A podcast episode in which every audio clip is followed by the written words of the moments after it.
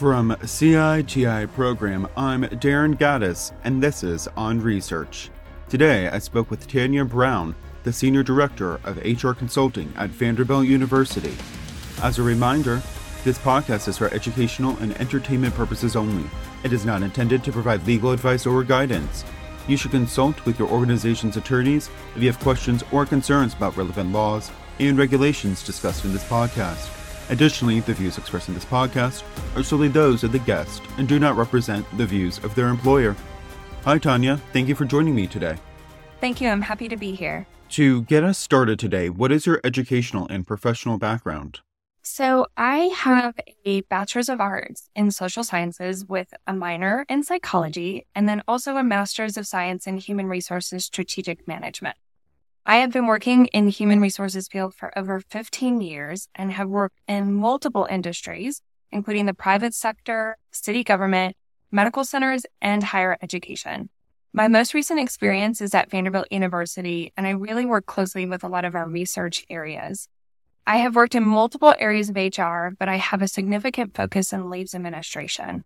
I'm currently the senior director of our HR consulting team, think HR business partners, and I also have workers' comp and leave under my purview. Our conversation today is going to be about all things FMLA. To ground our conversation today, could you explain what FMLA is and how it impacts higher education? Of course. Now, I wish I had tons of time because we could spend hours talking about FMLA, but I'll give you the highest level uh, detail here. So, FMLA is the Family Medical Leave Act. It's a federal regulation that was put in place in the 1990s and provides job and benefit protections to employees when they need to take leave either for their own medical condition or to care for a family member. Any higher education organization that has 50 or more employees in a 75 mile radius must comply with this regulation. And those of you with public institutions, you have to comply regardless of the number of employees. Now, the other thing that's important to note with FMLA is that an employee is eligible for these protections if they have worked for an organization at least 12 months and have worked 1,250 hours in the 12 months preceding the need for leave. So this means that many employee classifications found in higher ed could be eligible, such as staff, faculty, or research faculty, postdocs, research assistants, and more. When thinking about FMLA on a college campus beyond HR business partners as yourself, how many administrators and or faculty use FMLA in a research setting? Administrators and faculty, of course, are hiring staff to help them in that research setting. And they also have others, individuals there as well, including postdoc, sometimes graduate students, etc. And it is really important for them to understand that FMLA applies to all of those individuals. So anybody that's considered an employee in the organization may have protections under this law. And administrators and faculty must be aware when FMLA comes into play and when to inform employees of their right. If an employee is out of work for more than three days, and this could be continuous, it could be intermittent, and it's their own medical condition or to care for a family member, they may actually have rights under the FMLA and have to be informed of those rights and allowed to take that time off without any retaliation or discrimination. And to be honest, it's that faculty and administrators' responsibility under the law to notify those staff members and those employees of those rights. And many times they're the front line and they know first before anybody else. Could you walk me through what happens if an administrator or a faculty member who's aware of an employee's need to use FMLA leave or an employee who is entitled to FMLA leave and doesn't have a conversation with either that employee and or HR?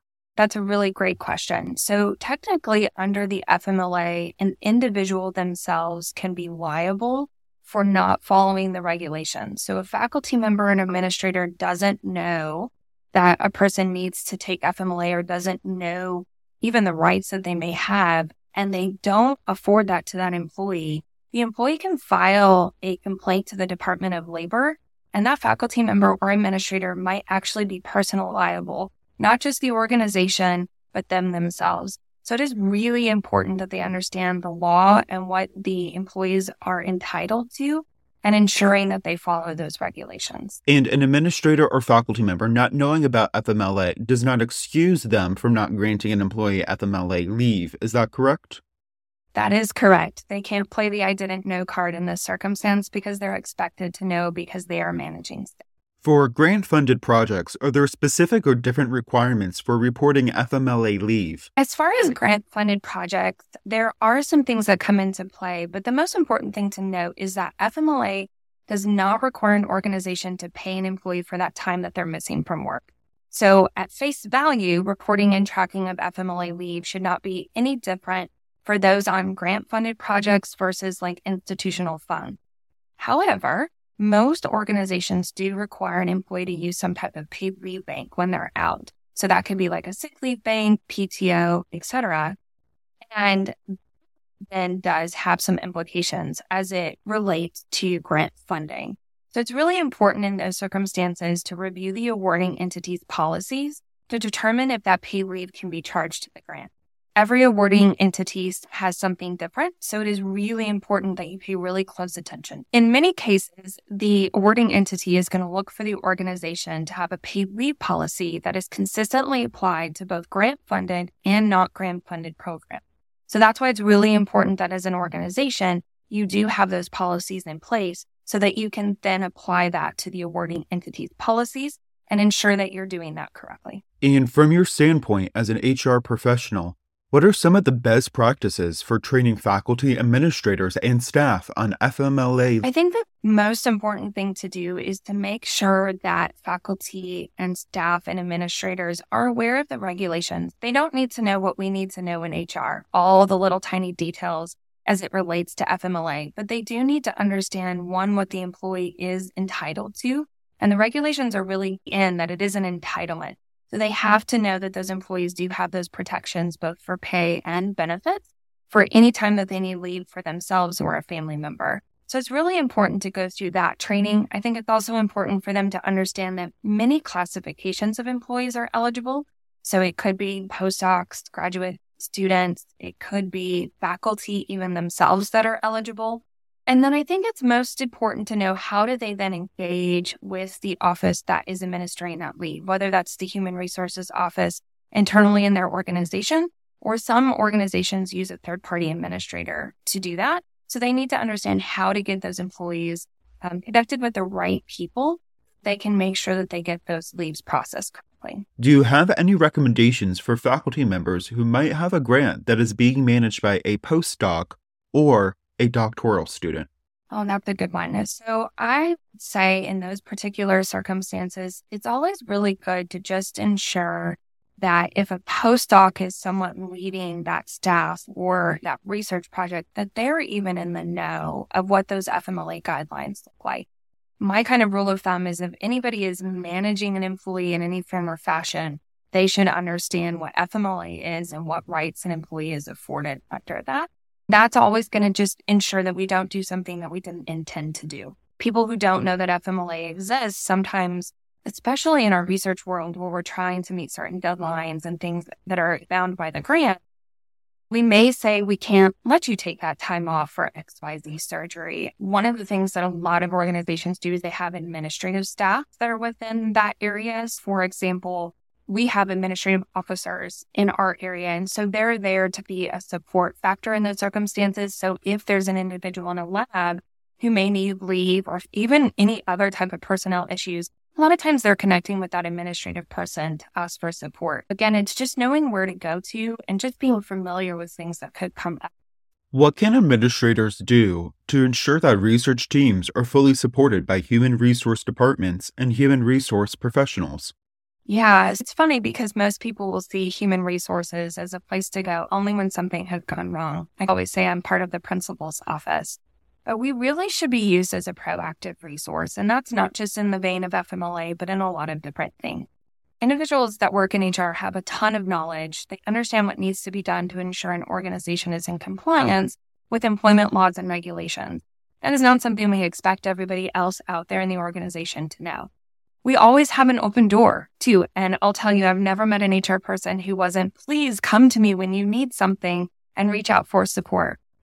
So I would encourage research teams to reach out often to their HR team, letting them know what the, your plans are as it relates to personnel, what challenges you're facing, so that you can ensure a win solution that's good for you and the organization and ensures following any laws or regulations along the way. And this is even more true in the space of FMLA. It's such an employee friendly regulation. And a lot of times people don't realize when they're misstepping. HR not only will help you navigate those regulations, but will help you to navigate resources to keep the research moving forward. And in closing, what else should we know about research and FMLA? Although the world of research seems very different compared to many other areas of an organization or even other industries out there, it's important to remember that the FMLA applies to employees in this space just in the same way as it does. Our friends over in the Department of Labor really tease out different types of industries when they wrote this law. And where it gets even more tricky as it relates to grants is that ability to charge that paid leave options that we talked about. And in other cases, in bringing in temporary workers. So there are some times where even a PI or a faculty member may need to take leave and they may be the one who's running that research. It's important to see under those grant funding what options you have to pull in a secondary researcher to be able to keep that research going. So my best advice is really, like we've said, to work closely with your human resources team, review awarding entities policies closely so you can ensure compliance and do that in conjunction with the FMLA regulations. Although it may seem challenging when you have someone on your team who's going to be out for a long period of time, there are a lot of options out there that can ensure that research continues to move forward However, it's important to follow those regulations to ensure that there isn't a perception of discrimination or retaliation that can result in a much larger and costly challenge. Thank you for joining me today. Thank you so much. It was my pleasure. Thank you for listening to today's episode. And be sure to follow, like, and subscribe to On Research with CITI program to stay in the know. If you enjoyed this podcast, you might also be interested in other podcasts from CITI program, including On Campus, and on tech ethics. Please visit CITI Program's website to learn more about all of our offerings at citiprogram.org. I also invite you to review our content offerings regularly as we are continually adding new courses, subscriptions, and webinars that may be of interest to you, like CITI Program's Survey Research Design, Planning, Implementation, and Ethics course. All of our content is available to you anytime through organizational and individual subscriptions.